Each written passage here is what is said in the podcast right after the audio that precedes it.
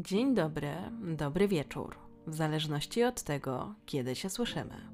Partnerem dzisiejszego odcinka jest wydawnictwo Czwarta Strona Kryminału, za sprawą którego premierę ma książka Rzeźnik i Strzyżyk, debiutującej Alainy Urquhart.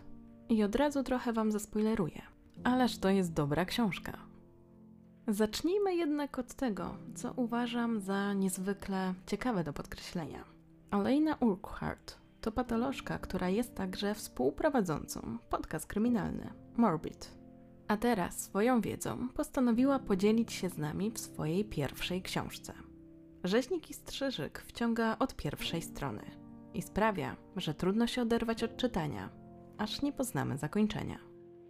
Książkę czyta się rewelacyjnie, jest napisana w prosty sposób, ale autorka zadbała o to, aby utrzymać czytelników w napięciu. Nie brakuje także fachowej wiedzy. W książce pojawiają się m.in. szczegółowe opisy sekcji zwłok. Alaina Urquhart przedstawia nam historię z dwóch perspektyw – patolożki i mordercy. Z jednej strony poznajemy dr Ren Muller, wspomnianą patolożkę sądową, która jest bardzo inteligentna, spostrzegawcza i doświadczona w swojej pracy. Dla niej nie ma zagadki, której by nie rozwiązała. Do czasu. Sytuacja się zmienia, gdy orientuje się, że może być na tropie seryjnego mordercy i zrobi wszystko, aby go dopaść. Z drugiej strony mamy okazję wejść do umysłu naprawdę przerażającego mordercy, którego fascynują eksperymenty medyczne. Każdą swoją zbrodnię dokładnie planuje, a przy okazji drwi sobie z policji, która nie jest w stanie go zatrzymać, wie jak się maskować. Czy dr Ren Muller odnajdzie tytułowego rzeźnika? O tym przekonacie się sięgając po książkę Rzeźnik i Strzyżyk Alainy Urquhart. Dla mnie to naprawdę mocny i trzymający w napięciu thriller. Świetnie skonstruowany, a historia stworzona przez autorkę naprawdę wciąga od pierwszych stron. Do tego szybkie tempo akcji, niesamowita fabuła i zaskakujące zakończenie. Alaina Urquhart wie, jak u czytelnika wywołać emocje. A to sprawia, że serce podczas czytania nieraz Wam przyspieszy. Dla mnie zdecydowanie bardzo dobry debiut, ale najlepiej będzie, jak przekonacie się sami. Szczegóły i link do książki znajdziecie w opisie. A dziś zapraszam Was na odcinek serii Zbrodnia po polsku. Opowiem Wam o sprawie, która również ma wiele zaskakujących momentów i budzi skrajne emocje. Niepozorny człowiek przez lata skrywał mroczne tajemnice. Wykorzystywał to, że wzbudzał zaufanie. W końcu jego zbrodnie wychodzą na jaw. Zapraszam do wysłuchania dzisiejszej historii.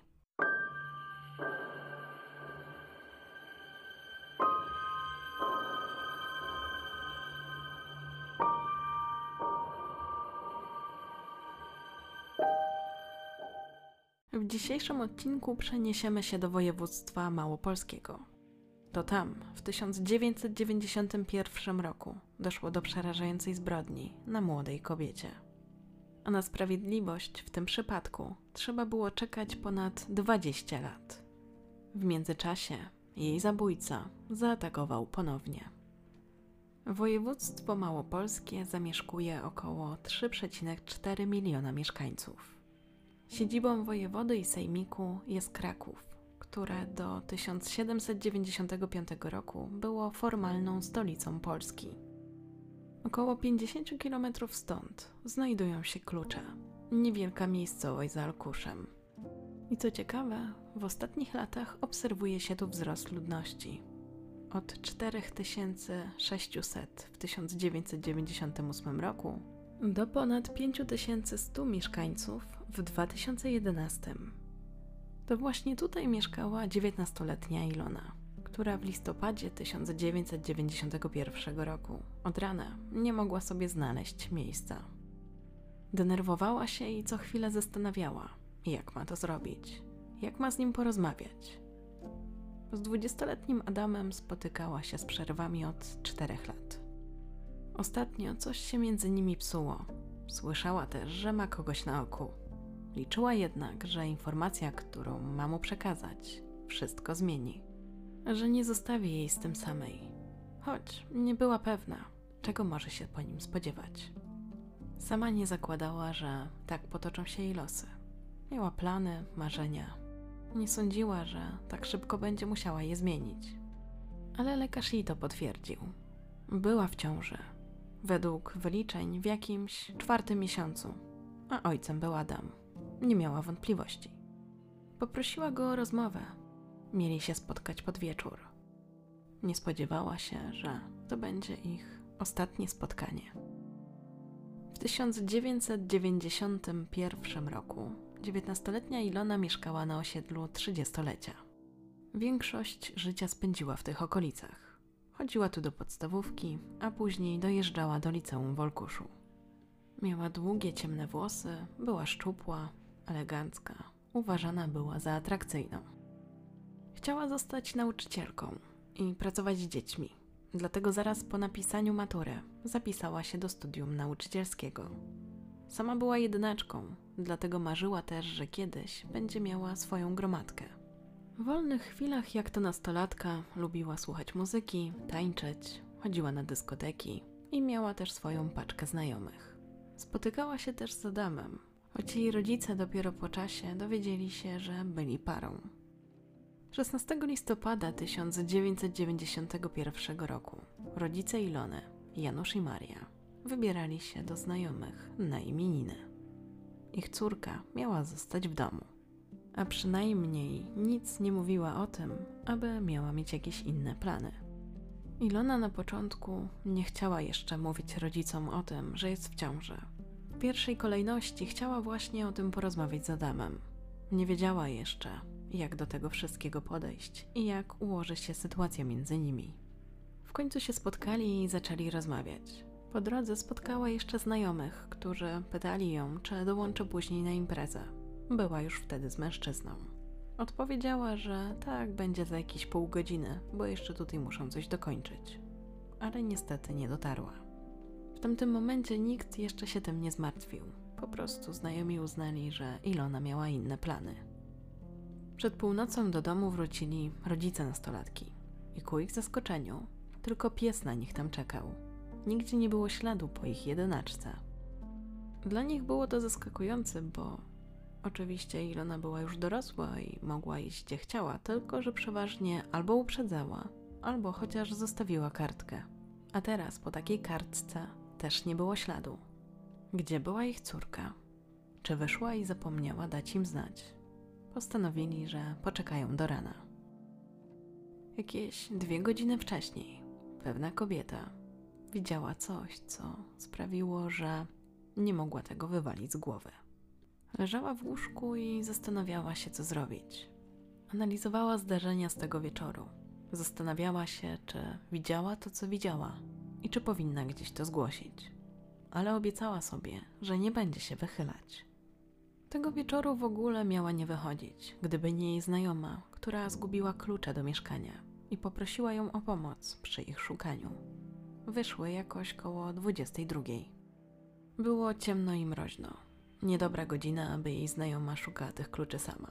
Dlatego postanowiła, że należy jej pomóc. I tak Krystyna 16 listopada 1991 roku stała się świadkiem zbrodni. Pogoda była jak to w listopadzie. Do tego padał deszcz. Kobiety ruszyły w stronę niewielkiego zagajnika. Były uzbrojone w latarki i szukały miejsca, gdzie znajoma Krystyny mogła zgubić klucze. W końcu się udało. Kilkanaście minut później znajoma kobiety trzymała w rękach klucze. Mogły wracać. I gdy były już blisko domu, wtedy dostrzegły jakieś dziwne auto. Jakoś tak szybko jechało i nagle się zatrzymało. Wzbudziło to w nich niepokój i postanowiły schować się za drzewem. Z czerwonego samochodu nagle wysiadł mężczyzna. Choć Krystyna chowała się za drzewem, dobrze go widziała. Kojarzyła go. To był Adam, uczeń szkoły, w której kiedyś była woźną. Miała wobec niego dobre skojarzenia. Nie przypominała sobie, aby kiedyś były z nim jakieś większe problemy. Teraz jednak jego zachowanie było co najmniej dziwne. Mężczyzna wysiadł z samochodu, a następnie podszedł do bagażnika. Otworzył i coś z niego wyjął. Zauważyła, że zaparkował niedaleko studzienki. Akurat nie była przykryta klapą. Po chwili zauważyła, że Adam bierze pakunek z bagażnika, wyciąga i wrzuca do tej studzienki. Przyjrzała się uważniej. To nie był zwykły pakunek. Wyglądało, że było to ludzkie ciało. Dostrzegła stopę. Poczuła, że strach ogarnia całe jej ciało. Była przerażona i nie wiedziała, co zrobić.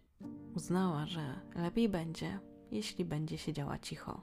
Tak samo jej znajoma. Ten sekret ukrywała przez prawie 20 lat.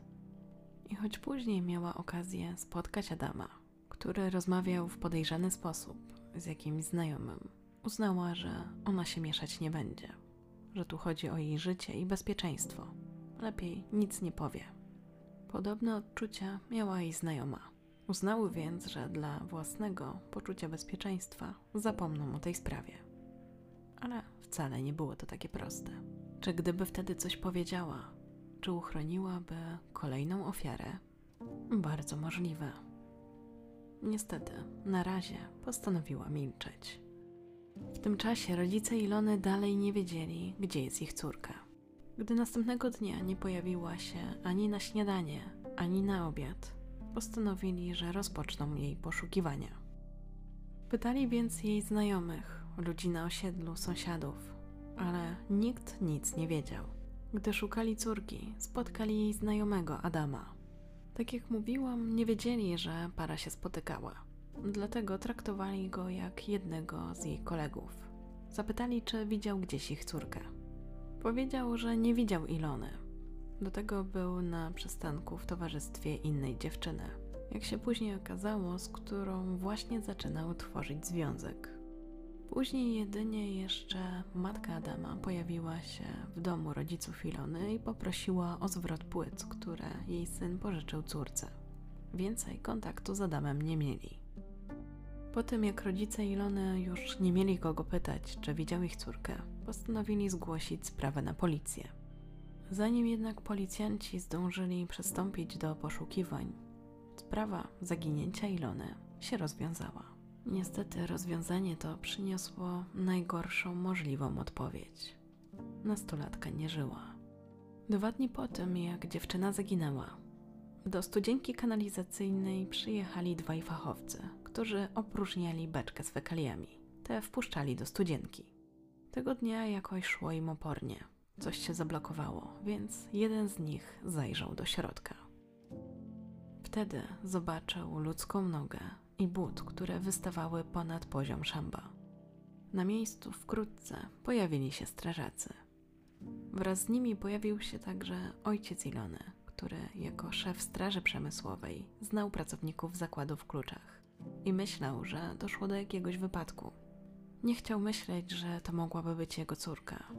Poszedł zidentyfikować ofiarę, myśląc, że to właśnie jeden z pracowników tego zakładu. Niestety, gdy strażacy wydobyli ciało, okazało się, że należało ono do kobiety, do nastolatki, a dokładniej do Ilony. Była ubrana i miała na sobie biżuterię.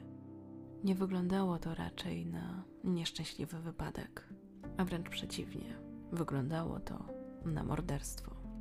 Studzienka znajdowała się kilkaset metrów od bloku, w którym mieszkała Ilona. W bloku obok mieszkał Adam. I jak wkrótce śledczy ustalili, stał się głównym podejrzanym, dlatego że właśnie spotykał się z Iloną i był ojcem jej nienarodzonego dziecka. Ale to wyszło dopiero podczas sekcji zwłok. Na jej podstawie ustalono, że ktoś pobił Ilonę do nieprzytomności i udusił. Również potwierdzono jej ciążę. Założono, że najpierw jej zabójca zadał jej cios w głowę, a potem udusił szalikiem, by na koniec wrzucić do studzienki. Na jej ciele znaleziono wiele siniaków. Dla rodziców 19-latki był to podwójny cios, bo nie dość, że ich ukochana córka właśnie nie żyła, to jeszcze okazało się, że stracili wnuka lub wnuczkę. Ruszyło śledztwo. Dla policjantów logiczne było to, że teraz muszą przyjrzeć się Adamowi. To on w końcu spotykał się z Iloną przez prawie 4 lata, choć ostatnio mieli właśnie zakończyć swoją relację. O tym, że miał się spotkać z Iloną, śledczy wiedzieli od jej znajomych. Tak samo jak to, że mówiła im, że to Adam jest ojcem jej dziecka. W dniu zabójstwa miała być u lekarza, a następnie chciała pogadać z Adamem o tym, co dalej, co z tym dzieckiem. Śledczy też dosyć szybko ustalili, że mężczyzna ruszył dalej, że zaczął się spotykać z nową kobietą, a to oznaczało, że Ilona mogła mu pokrzyżować plany. Postanowili więc przesłuchać Adama, a następnie przeprowadzić z nim badanie wariografem. Ten jednak zaprzeczał, że cokolwiek wie o śmierci dziewczyny. Specjalista, który przeprowadzał badanie wariografem, powiedział, że nie może dać jednoznacznej odpowiedzi, ale jego zdaniem miał on jakiś związek z zabójstwem. Tylko że to nie wystarczyło, bo bardziej była to poszlaka niż dowód. Za mało, aby iść z tym do sądu. Zwłaszcza, że samo to, że kobieta była z nim w ciąży, co potem potwierdziły badania, nie oznaczało, że to on musiał być zabójcą. Trzeba było puścić go wolno. Nie pomogło też to, że zabójca umieścił ciało dziewczyny w studzience, gdzie były fekalia, bo one zatarły wszelkie ślady na ciele. Badania okolicy także niczego nie dały, na co wpłynęły m.in. opady deszczu, które pojawiły się w tamtym czasie. Śledcze znaleźli się w kropce. W związku z tym pozostało tylko jedno. Trzeba było umorzyć sprawę. I stało się tak 21 maja 1992 roku. W rezultacie mordercy Ilony nie znaleziono. W tym czasie 20-letni Adam miał już kolejną dziewczynę, a potem następną. Opisywany jako oczytany, elokwentny, szarmancki, wzbudzał zainteresowanie wśród wielu dziewczyn. Po śmierci Ilony jednak uznał, że wyjedzie. Niedaleko, ale jednak. Zdecydował się na województwo śląskie. Tam też wybrał się na Uniwersytet Śląski, na geografię, gdzie poznał Alicję. Para szybko się w sobie zadurzyła, a potem pobrała. Minęło parę lat. Sprawa Ilony pozostawała umorzona. Jej bliscy praktycznie już stracili nadzieję, że czegokolwiek się kiedyś dowiedzą. W tym czasie Adam układał sobie życie z Alicją. W 2007 roku para mieszkała w Chorzowie. Pewnego dnia 33-latka była pewna, że od kilku lat jest w szczęśliwym związku, ale miała też poczucie, że chyba coś się psuje. Nigdy wcześniej nie kontrolowała męża. Nie miała potrzeby, żeby zaglądać mu w telefon czy komputer. Obecnie pracowała w szkole jako nauczycielka. Uczyła geografii. Jej mąż za to miał kierowniczą posadę w Urzędzie Świętochłowickim. Na początku wydawali się być świetną parą. Wzięli ślub i przez całkiem długi czas byli szczęśliwi. Jak to mówili jej bliscy, prowadziła spokojne, a wręcz takie przewidywalne życie. Cały jej świat to była rodzina. Najważniejsi byli właśnie rodzice i mąż Adam. Marzyła też o dzieciach, ale na razie nie było jej to dane. Poznali się na uczelni. Szybko wyszło, że łączą ich wspólne tematy. Że oboje lubią górę, podróże, że mają wiele tematów, na które mogliby non-stop rozmawiać. Biorąc ślub z Adamem, Alicja czuła, że jest spełniona, że właśnie o tym marzyła. Był też jej najlepszym przyjacielem, dlatego nie miała powodu, aby go o cokolwiek podejrzewać. Aż do tego feralnego dnia, kiedy zostawił komputer, a na ekranie zobaczyła, że ma odpalony komunikator gadu-gadu. Musiał przez pomyłkę zostawić laptopa w domu. Pokusa była zbyt silna, żeby się oprzeć. Alicja podeszła do urządzenia i zajrzała. Ukazała jej się tam rozmowa z niejaką Anną. Czytała kolejne słowa i zaczynała rozumieć, że właśnie jej życie się kończy, że mąż ją zdradza. Co więcej, z nową ukochaną planował wspólną przyszłość, sugerując, że musi się tylko zająć sprawami, które mu w tym przeszkadzają.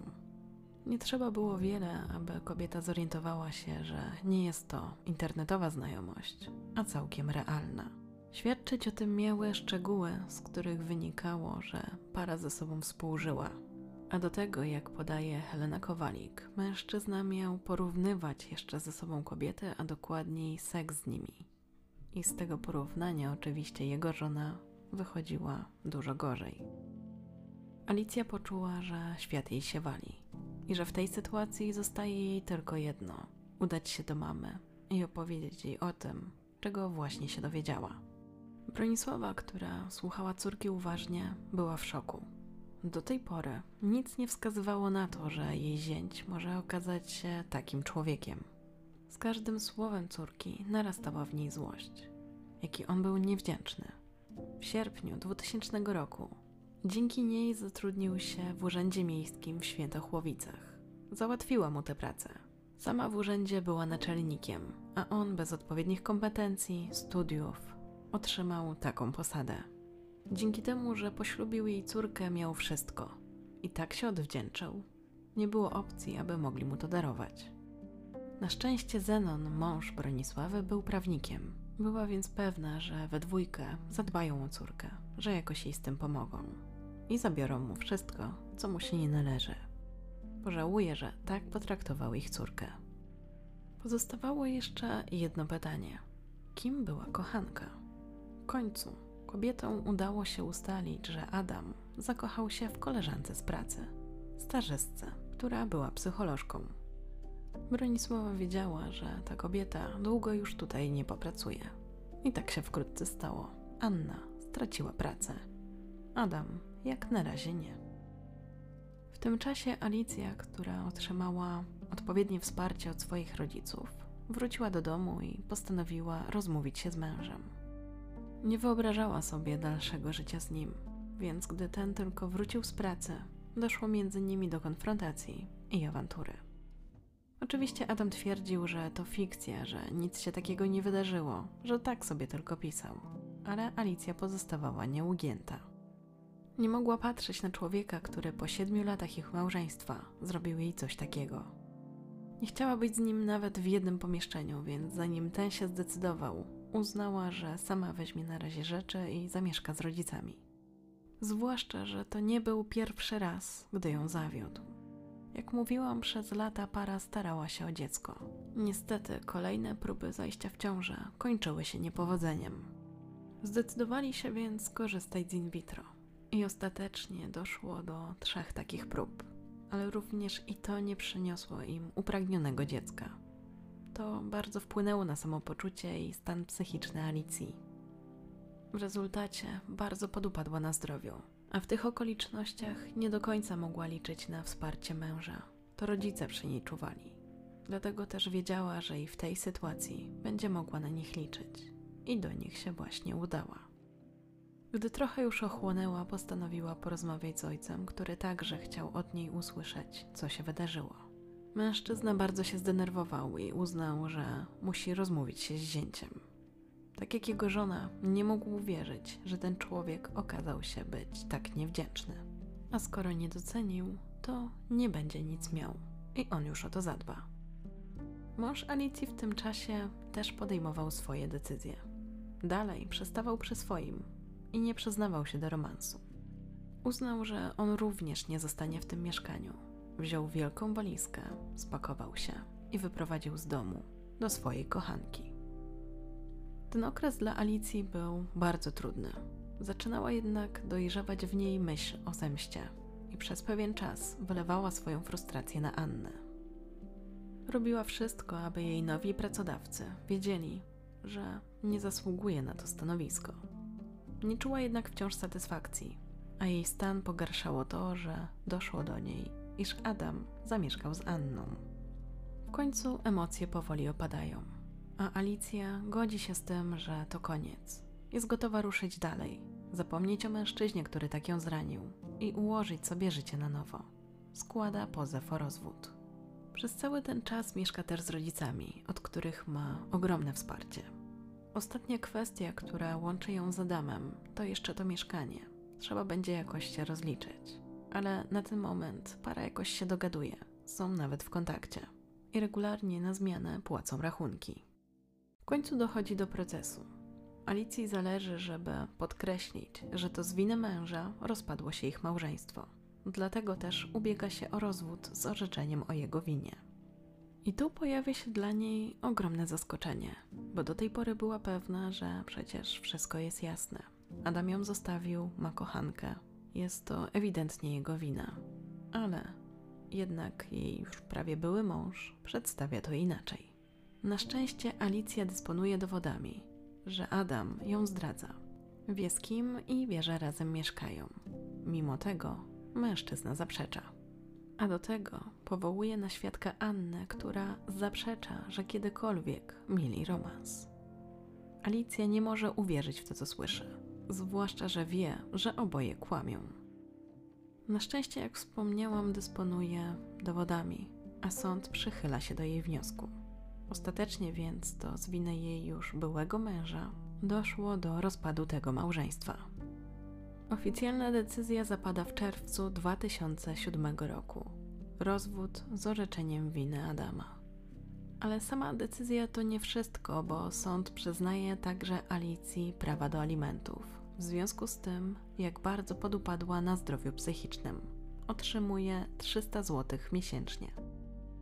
Niestety to jeszcze nie koniec, bo ta dwójka ma jeszcze przed sobą jedną ważną kwestię. Podział majątku. Mija pół roku.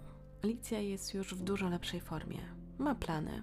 Jest gotowa na nowy etap w życiu. Myśli też o rozpoczęciu własnej działalności. Chciałaby otworzyć biuro nieruchomości w Zakopanem. Dalej też mieszka z rodzicami, którzy remontują dla niej część domu. Do tego marzy jej się podróż do Australii i zaczyna planować szczegóły, a następnie wyjazd.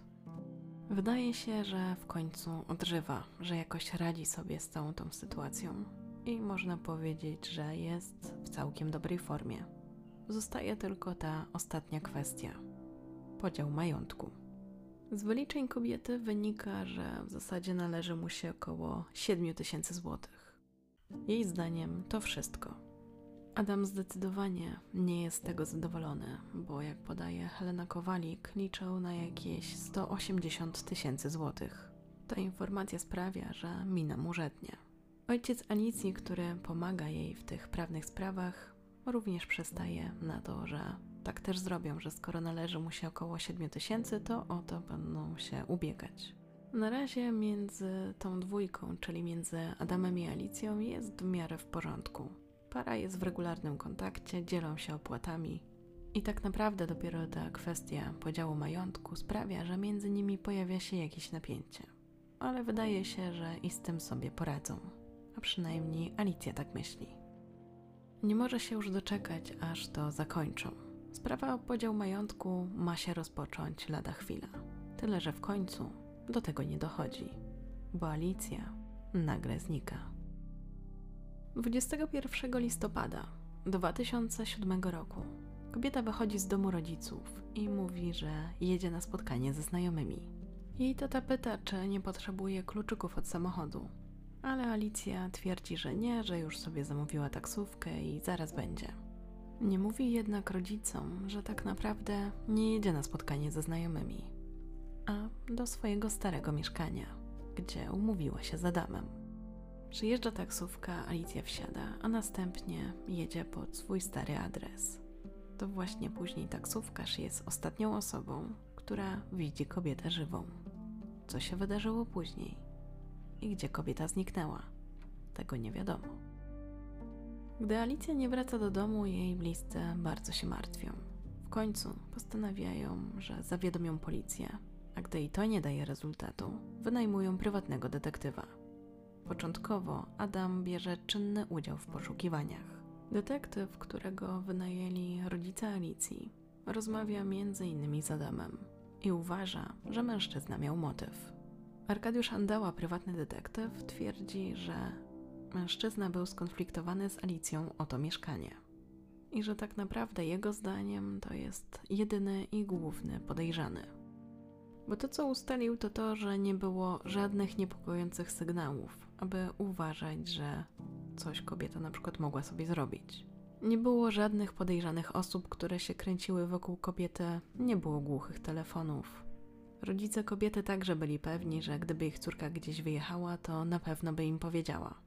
Zresztą ostatnio bardzo dobrze już się czuła i nie wyglądała na taką, która chciałaby gdzieś wyjechać bez słowa. Przecież planowała podróż do Australii, po co miałaby wcześniej wyjeżdżać? W reportażu Uwagi z 2007 roku widzimy materiał prywatny detektywa, który prowadził tę sprawę. Na nagraniu rozmawia on z Adamem. Pyta go o to, kiedy ostatni raz widział Alicję. Mężczyzna odpowiada, że 10 albo 11 listopada, na dole klatki schodowej. Mówi, że Alicja przyszła sprawdzić pocztę, a on z kolei podlać kwiatki. I to miało być ich ostatnie spotkanie. Że później już się nie widzieli, a na pewno nie w tygodniu, w którym zaginęła kobieta. Tylko co zaskakujące, jego wersja nie zgadza się z tym, co mówią ich sąsiedzi. Doskonale kojarzą Adama i Alicję, w końcu jakiś czas tutaj mieszkali. Są zaskoczeni, że para się rozstała. Mają o nich bardzo dobrą opinię. Twierdzą, że robili dobre wrażenie, że zawsze uśmiechnięci. A jak przyszła informacja o rozwodzie, to byli zaskoczeni. Do tego dodają, że widzieli, że para była razem w mieszkaniu. I to zdecydowanie później niż twierdził Adam. Dlaczego więc mężczyzna mija się z prawdą? W tym czasie trwa śledztwo w sprawie zaginięcia Alicji. Śledczy mają już pierwszego podejrzanego. Jest nim Adam, były mąż kobiety. Do tego pojawia się zaskakująca informacja. Okazuje się, że w dobę po jej zaginięciu ktoś wypłacił za pomocą jej karty pieniądze z bankomatu. Musiał ten ktoś znać jej kod PIN, a to oznacza, że była tylko jedna taka osoba i był to Adam. Oczywiście jedna poza Alicją. A zatem w dniu, w którym mężczyzna rozmawiał z prywatnym detektywem, chwilę później wkroczyła policja. Mężczyzna został przeszukany, a w jego portfelu znaleziono wydruk potwierdzający wypłatę z konta Alicji. Krótko po tym na jaw zaczęły wychodzić kolejne tropy. A wynikała z nich bardzo przykra informacja, bo wszystko wskazywało na to, że Alicja nie żyje. Analizując wyciąg z konta Alicji, ustalono, że dzień po tym, jak zaginęła, ktoś za pomocą jej karty wypłacił 5000 złotych, a zrobił to tak, że po prostu 5-krotnie podszedł do różnych bankomatów i brał po 1000 złotych. I właśnie jeden taki wydruk na te 1000 złotych policjanci znaleźli przy podejrzanym. Tylko że nie byli w stanie zabezpieczyć tego dowodu, bo zanim to zrobili, mężczyzna wyrwał im ten wydruk i zjadł.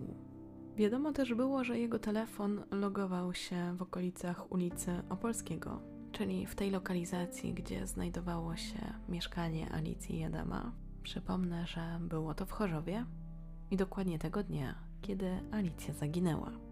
Podobnych poszlak wkrótce było więcej, ale łącznie żmudne śledztwo w tej sprawie trwało kilka lat. Okazało się też między innymi, że Adam wchodził na stronę Komendy Głównej Policji i sprawdzał procedury, które są stosowane w czasie poszukiwań osób zaginionych. I zrobił to wcześniej, zanim doszło do zaginięcia Alicji. Czyżby się przygotowywał? Ponieważ mężczyzna zachowywał się podejrzanie, do tego rzucił do ucieczki, śledczy postanowili go zatrzymać. W trakcie tego powiedział zdanie, które ojciec Alicji zapamiętał do dzisiaj, że nawet gdyby go przypalali, to on i tak nie powie, gdzie jest jego córka. Ale nie tylko to zapamiętał mężczyzna, bo ojciec zaginionej kobiety pamiętał jeszcze jedną taką sytuację, która dała mu bardzo do myślenia. Między innymi możemy zobaczyć, jak opowiada o tym w reportażu Uwagi. Mianowicie, gdy jeszcze we dwóch poszukiwali Alicji, to pojawili się właśnie w tym mieszkaniu. I to, co wtedy zdziwiło mężczyznę, to to, że mimo iż w tym mieszkaniu od kilku miesięcy nikt nie mieszkał, to była wymyta podłoga. Zapytał się więc byłego zięcia, dlaczego tutaj jest właśnie umyta ta podłoga. A ten mu odpowiedział, że po prostu bardzo lubi czystość i porządek. I może by to brzmiało całkiem sensownie, gdyby nie to, że w tym mieszkaniu nie było obecnie wody i trzeba było ją przynosić w wiadrze. Do tego Adam, gdy to mówił, nie wyglądał na pewnego siebie, wręcz przeciwnie. Wyglądał, jakby się czegoś obawiał, o czym miały świadczyć trzęsące się ręce. Zenon, ojciec Alicji, przekazał więc te informacje policjantom. Uważał, że było to bardzo podejrzane. Później prokuratura okręgowa w Katowicach potwierdziła, że mieszkanie faktycznie zostało wysprzątane w sposób bardzo gruntowny za pomocą dosyć mocnych środków chemicznych. Na tej podstawie uważano, że ktoś mógł zatrzeć dowody zbrodni. Do tego kolejne informacje sprawiły, że Adam był coraz bardziej podejrzany. Okazało się, że nagle w dniu zaginięcia Alicji wziął urlop. Co prawda miał nadgodziny i ten urlop mu się należał, to jednak nikt się nie spodziewał, że weźmie go akurat 21 listopada i nie pojawi się w pracy przez 3 dni. Zaskoczyło to także jego obecną partnerkę, Annę, która również nie wiedziała o tym, że mężczyzna planuje wziąć wolne. Liczyła, że dopasują do siebie swoje urlopy i razem gdzieś wyjadą. Kolejną zaskakującą kwestią było to, że wyszło, iż auto Adama zostało gruntownie wysprzątane, a w bagażniku brakowało ważnego elementu. Nie znaleziono takiej wykładziny, która przykrywała koło zapasowe. Oczywiście Adam miał na to uzasadnienie. Powiedział, że wiózł rybę w samochodzie i po prostu te ryby mu tę wykładzinę ubrudziły, w związku z czym ją wyrzucił. To wszystko wystarczyło, aby w dniu, w którym mężczyzna został zatrzymany, postawiono mu zarzuty. Sąd wobec niego zastosował areszt tymczasowy na okres 1 miesiąca, a prokuratura postawiła zarzut pozbawienia wolności oraz zaboru mienia na szkodę pokrzywdzonej Alicji. Oznaczało to, że mężczyzna był podejrzewany o uprowadzenie swojej byłej żony i kradzież jej pieniędzy. Na tym etapie nikt o jej śmierci jeszcze nie mówił. Adam nie przyznał się do zarzucanych mu czynów. Gdy mężczyzna trafił do aresztu, okazało się, że na kolejne dowody w tej sprawie nie trzeba było długo czekać. Trafił do celi z pewnym mężczyzną i współosadzony w miarę dobrze się z nim dogadywał, na tyle, że zdobył zaufanie Adama, a ten postanowił mu powierzyć pewną tajemnicę i o coś poprosić. I to był jego ogromny błąd, bo mężczyzna zdecydowanie nadużył jego zaufania. Skontaktował się później z policją i wyjawił, co przekazał mu Adam. A między innymi wyjawił, gdzie znajduje się karta, która należała do Alicji, a także ujawnił mu kod PIN. Po co? Generalnie chodziło o to, że chciał za jego pomocą wypłacić pieniądze. A pieniądze te częściowo miał sobie zachować ten współwięzień, a częściowo przekazać Annie, czyli jego obecnej partnerce, w zamilczenie. Bo mężczyzna wyjawił swojemu koledze, że gdyby przycisnąć mocniej jego kobietę, to mogłoby mu to zaszkodzić. Miał także sugerować, że lepiej dla niej, że milczy, bo inaczej sama straciłaby życie. W każdym razie, jakiś czas później, kobieta otrzymała pewien anonim. I choć w różnych źródłach ta wiadomość brzmi inaczej, mniej więcej sens tam jest taki, że jeżeli nie chce podzielić losu Ali, to w sprawie Adama ma się nie odzywać, inaczej ją znajdą. Podpisane życzliwe. I ta wiadomość sprawiła, że Anna zaczęła to wszystko analizować. Czy faktycznie powinna dalej milczeć? W końcu chodziło nie tylko o jej bezpieczeństwo, ale także jej bliskich. Jaką decyzję podjęła? Do tego jeszcze wrócimy. Na razie skupmy się na kwestii tej karty, która należała do Alicji. Na podstawie informacji, które policjanci otrzymują od współwięźnia Adama, udaje się zlokalizować kartę oraz PIN Alicji. Śledczy odnajdują ją w piwnicy bloku, gdzie mieszkali Adam i Anna. We wskazanym miejscu znajdują worek, a w nim kartę oraz gotówkę. To kolejne poszlaki, które wskazują na to, że Adam może wiedzieć, co stało się Alicji. Do tego, gdy śledczy grzebią w jego przeszłości, okazuje się, że to nie pierwszy raz, gdy mężczyzna jest podejrzewany o popełnienie zbrodni. Na jaw wychodzą fakty z jego przeszłości, że 17 lat wcześniej w Kluczach, miejscowości, z której pochodził, w tajemniczych okolicznościach została zamordowana dziewczyna, z którą się spotykał. Do tego była z nim w ciąży. Gdy rodzice Alicji dowiadują się o tej informacji, są przerażeni. Wiedząc teraz o mrocznej przeszłości byłego zięcia, nie mają już wątpliwości, że córki nie odnajdą żywej. Ta informacja sprawia, że tracą nadzieję. Wciąż jednak nic nie wiadomo o losie Alicji. Adam milczy I wydaje się, że jedyną osobą, która mogłaby coś ruszyć w tej sprawie, jest Anna, ale ta na razie milczy.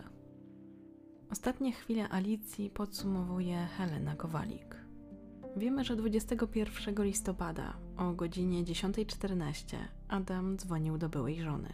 O 15:00 Alicja je obiad z rodzicami w domu. O 16:30 wychodzi i zamawia taksówkę.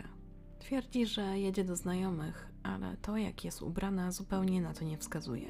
Przeważnie ubierała się dosyć elegancko, dbała o to, jak wygląda, a teraz zupełnie nie przykłada do tego uwagi. Ale nikt tego nie komentuje. O 16:59 podjeżdża pod blok, w którym mieści się jej mieszkanie. Później też śledczy ustalają, że jej telefon od około 16:30 był poza zasięgiem, czyli możliwe, że został wyłączony. Za to w tej okolicy zlokalizowano telefon Adama. A przypomnę, ten twierdził, że od 10 albo 11 listopada w ogóle nie był w mieszkaniu i nie widział kobiety. Te informacje to jednak za mało, aby dowiedzieć się, co przydarzyło się Alicji.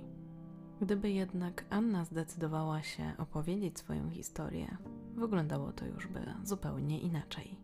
W końcu kobieta kalkuluje, że zdecydowanie lepiej będzie porozmawiać ze śledczymi, bo być może i jej coś grozi. Waha się, bo z jednej strony kocha Adama, planowała przecież z nim przyszłość, a teraz wychodzi, że go zdradzi, ale musi to zrobić. Wie, jak postąpił z Iloną i Alicją. Czy tak samo postąpiłby i z nią? Woli nie ryzykować. Kobieta wybiera się na policję i zdecyduje opowiedzieć całą historię. Twierdzi, że Adam przyznał jej się do popełnienia morderstwa. Jest to zaskakująca informacja, bo wynika, że kobieta mataczyła w śledztwie. Nie mówiła prawdy, bo przecież wcześniej dawała mu alibi. Opowiada, że po raz pierwszy wspomniał jej coś w 2005 roku, gdy byli na spacerze. Powiedział jej wtedy o Ilonie, że miał dziewczynę, która już nie żyje. Przypomnę, wtedy jeszcze był w małżeństwie z Alicją. Nie rozwinął tematu, ale parę dni później, gdy rozmawiali na gadu-gadu, zdradził coś więcej. Powiedział, że nie jest dobrym człowiekiem. Na co Anna zapytała go, ale co to oznacza, czy jest jakimś mordercą, złodziejem, a może gwałcicielem? I mężczyzna odpisał jej coś, co ją zmroziło, bo napisał: złodziejem i gwałcicielem nie jestem. Rok później w końcu wyjawił jej prawdę. Powiedział, że zabił Ilonę. Anna nie do końca rozumie te informacje. Jest zakochana i wybiela ukochanego. Wydaje jej się, że to takie powiedzenie, że Ilona miała jakiś wypadek i on po prostu czuje, że ją zabił. Ale znów mija jakiś czas i mężczyzna wraca do tego tematu. Tym razem zastanawiając się, czy jeżeli dojdzie już do przedawnienia, to czy nie powinien rodzicom Ilony powiedzieć prawdę. Potem już nie wraca szczegółowo do tej kwestii, jedynie napomyka, że chyba spotkała go kara za to, co zrobił, bo nie może mieć dzieci.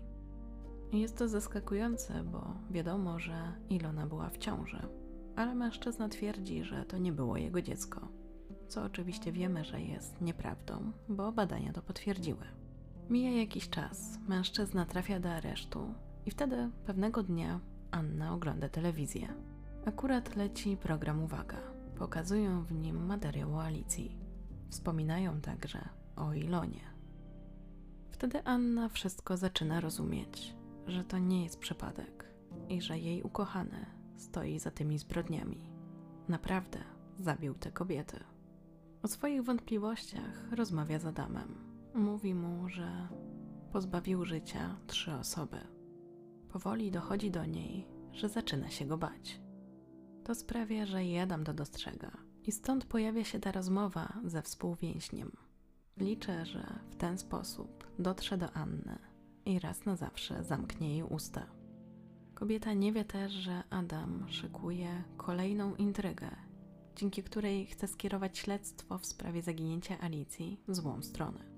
Wymyśla, że przygotuje takie anonimy, które wyśle do Zenona, ojca Alicji, a z nich będzie wynikało, że jego córka została uprowadzona. Na szczęście nie udaje mu się wysłać tych listów. Zostają przechwycone jeszcze w więzieniu. Jak podaje Helena Kowalik, mężczyzna chciał żądać 400 000 euro. Powróćmy teraz do zeznań Anny. Kobieta twierdzi, że Adam powiedział jej, że zabił Alicję, bo jej ufał. Mówił, że ciało ukrył w starej walizce i wywiózł samochodem, a potem walizkę spalił. Miał też jej się przyznać do zabójstwa Ilony. Na podstawie jej słów później śledcze przeczesują wiele kompleksów leśnych, rozlewisk i błotnych terenów, ale ciała Alicji nie znajdują. W tej kwestii Anna również nie może pomóc. Jedynie, co jest w stanie powiedzieć, to to, że 21 listopada była zajęta do godziny 20. Była w pracy i Adam miał po nią przyjechać, ale chwilę przed 20 do niej zadzwonił i powiedział, że zepsuł mu się samochód, coś z silnikiem, więc niech weźmie taksówkę. To też oznaczało, że do tej pory dawała mężczyźnie fałszywe alibi. Oczywiście za to zostały jej postawione zarzuty utrudnienia śledztwa i składania fałszywych zeznań. W listopadzie 2009 roku przed sądem stanął Adam. Ruszył proces w jego sprawie. Od początku nie przyznawał się do winy. Choć na tym etapie wszyscy zakładali, że Alicja nie żyje, to wciąż nie znaleziono jej ciała. Nie przeszkadzało to jednak w tym, aby proces mógł ruszyć, a sąd wydać wyrok.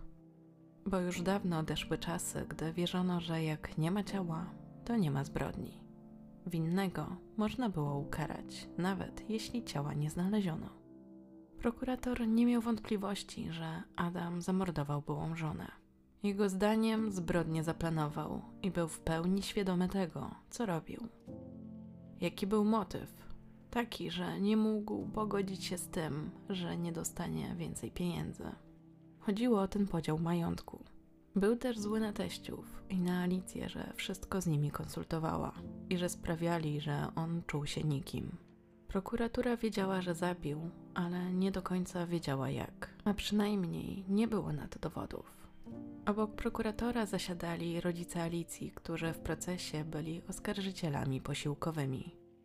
Już na tym etapie wiadomo było, że wkrótce do sądu trafi drugi akt oskarżenia w sprawie morderstwa Ilony, bo w związku z tym, co powiedziała Anna, śledztwo w jej sprawie ponownie ruszyło. W trakcie procesu Adam dalej nie przyznawał się do zbrodni. Wydawał się być pewny siebie.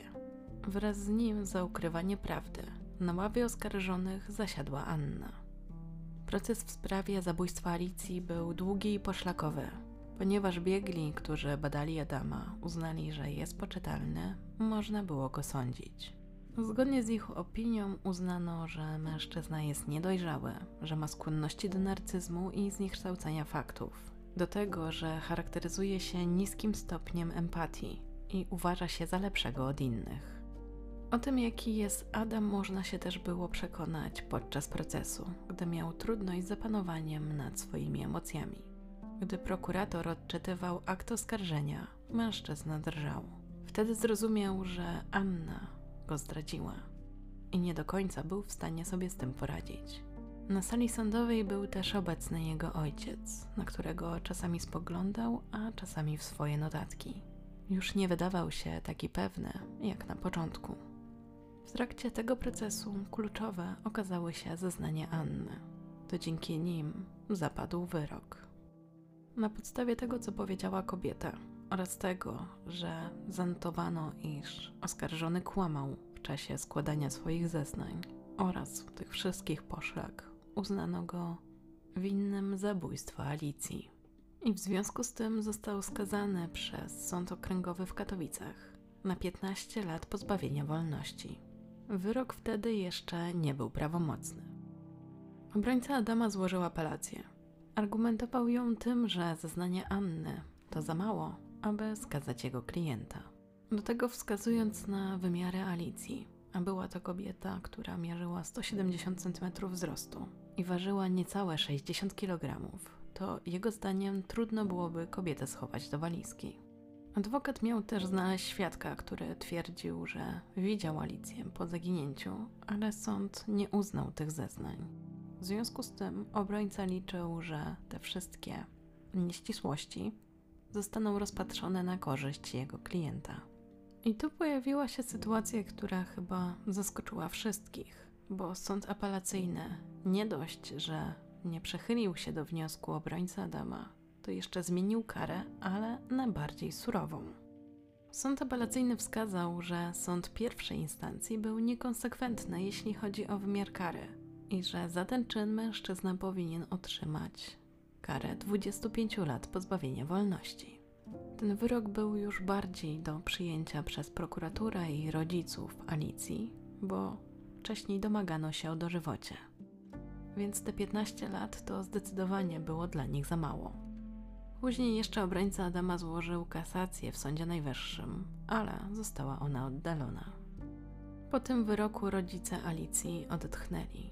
Powiedzieli, że cieszą się, że ten koszmar się kończy, że przynajmniej wiedzą, że ten człowiek przez kolejnych 20 lat nie wyjdzie z więzienia. 20 w domyśle, że mógłby się ubiegać o zwolnienie przedterminowe. A jeśli chodzi o Annę, to ona została skazana na pół roku więzienia w zawieszeniu. Ale to nie koniec tego odcinka, bo teraz wrócimy do sprawy Ilony i śledztwa, które wznowiono w 2009 roku właśnie za sprawą zeznań Anny. Tylko że to wciąż było za mało. Brakowało jakiegoś mocnego dowodu, który jednoznacznie połączyłby Adama z tamtą zbrodnią. I tu znów kluczowe było to, że pewna kobieta postanowiła przestać milczeć. A tym razem chodziło o Krystynę, która teraz w wieku 68 lat czuła, że powoli jej życie dobiega końca. Przez te wszystkie lata Adama widziała tylko raz i na jego widok od razu poczuła uderzenie fali gorąca. Wciąż wywoływał u niej niepokój. Wciąż nie zapomniała o tym, co zrobił w 1991 roku. Po tym, jak zobaczyła Adama, minęło jeszcze jakieś 10 lat. I pewnego dnia, gdy szła ulicą, jej uwagę przykuł pewien plakat. Z informacji, które wyczytała, wynikało, że zaginęła Alicja, 33-latka z Chorzowa. Później jakoś połączyła fakty, że to Adam był tym, który był mężem tej kobiety. Czy to był przypadek? Raczej nie, ale wciąż nie zdecydowała się mówić. Aż nadszedł czas, że choroba postępowała tak szybko, iż czuła, że nie zostało jej wiele czasu i że teraz powinna rozprawić się z przeszłością. Była już na leczeniu w szpitalu onkologicznym i wiedziała, że teraz albo nigdy. Udała się więc do prokuratury. Ze względu na to, że była potem kluczowym świadkiem, to cały czas pilnowali jej policjanci. Ważne było też to, że znajoma, z którą dzieliła tę tajemnicę, zmarła kilka lat wcześniej. Zatem była ostatnią osobą, która mogła coś zrobić. W końcu wyjawiła śledczym informacje, które skrywała przez tyle lat. A sąd jej uwierzył. Na tej podstawie przygotowano kolejny akt oskarżenia. Zarzuty postawiono Adamowi. Krystyna zmarła niedługo potem, na 5 dni przed 20. rocznicą śmierci Ilony. Zdążyła jednak opowiedzieć śledczym wszystko, co wtedy wiedziała. O tym, jak szukała z koleżanką kluczy, jak schowały się za drzewem, jak widziały, że Adam coś wyciąga, a potem wrzuca i że było to ciało dziewczyny. Była w szoku, bo zawsze myślała, że to taki grzeczny i miły chłopak, a zrobił coś takiego. Bała się go i dlatego milczała. W trakcie procesu, który tym razem miał miejsce w Sądzie Okręgowym w Krakowie, sędzia podkreśliła, że oskarżony nie zareagował pozytywnie na wiadomość, że Ilona spodziewa się dziecka i w efekcie wpadł w szał. Bił ją, a następnie udusił szalikiem. Na koniec pozbył się jej ciała w studzience. Zatem w tym przypadku motywem miało być niechciane ojcostwo. Sędzia dała wiarę zeznaniom Krystyny. Zauważyła też, że oskarżony odbywa karę za inne morderstwo, a zatem jest prawdopodobne, że i tutaj popełnił te zbrodnie. W związku z czym jedyną okolicznością, która jakkolwiek mogłaby złagodzić karę, był jego wiek, w jakim dokonał wtedy zbrodni. I tylko dlatego nie otrzymał dożywocia, a 25 lat pozbawienia wolności. I w tym wypadku złożono apelację. ale Sąd Apelacyjny w Krakowie utrzymał w mocy wyrok Sądu Okręgowego, tym samym skazując Adama na 25 lat pozbawienia wolności za zabójstwo Ilony i ich nienarodzonego dziecka. Wyrok w Krakowie zapadł w 2013 roku. W 2018 roku obrońcy Adama złożyli wniosek o karę łączną. Na tej podstawie Sąd Okręgowy w Krakowie 16 maja 2018 roku skazał mężczyznę na dożywocie, ale znów złożono apelację i ostatecznie we wrześniu obniżono mu wyrok do 25 lat. Prokurator wypowiadał się, że taka kara była rażąco niesprawiedliwa i że uważa, że tylko dożywocie byłoby tu adekwatną karą. 47-letniego już wtedy Adama nie było na ogłoszeniu wyroku. Przebywał w areszcie, a swoją karę odbywa w zakładzie karnym w Strzelcach Opolskich. Tam też pracuje i zachowuje się poprawnie. Według artykułu na Newsbooku to właśnie jego zachowanie w więzieniu przyczyniło się do tego, że otrzymał dosyć łagodny wyrok w stosunku do tego, co zrobił. Miał być nawet kilkadziesiąt razy nagradzany, a jedynie raz ukarany za posiadanie ukrytego noża. Jak wspomniałam, w więzieniu pracuje i pobiera za to pieniądze.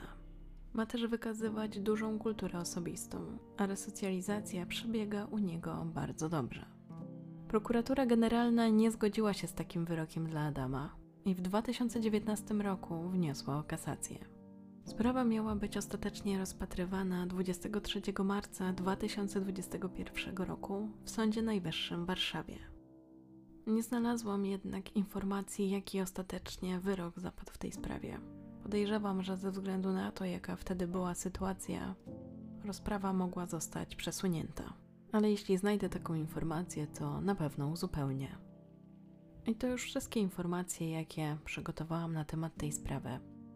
Jestem ciekawa, co wy o niej sądzicie i czy uważacie, że ten wyrok jest słuszny.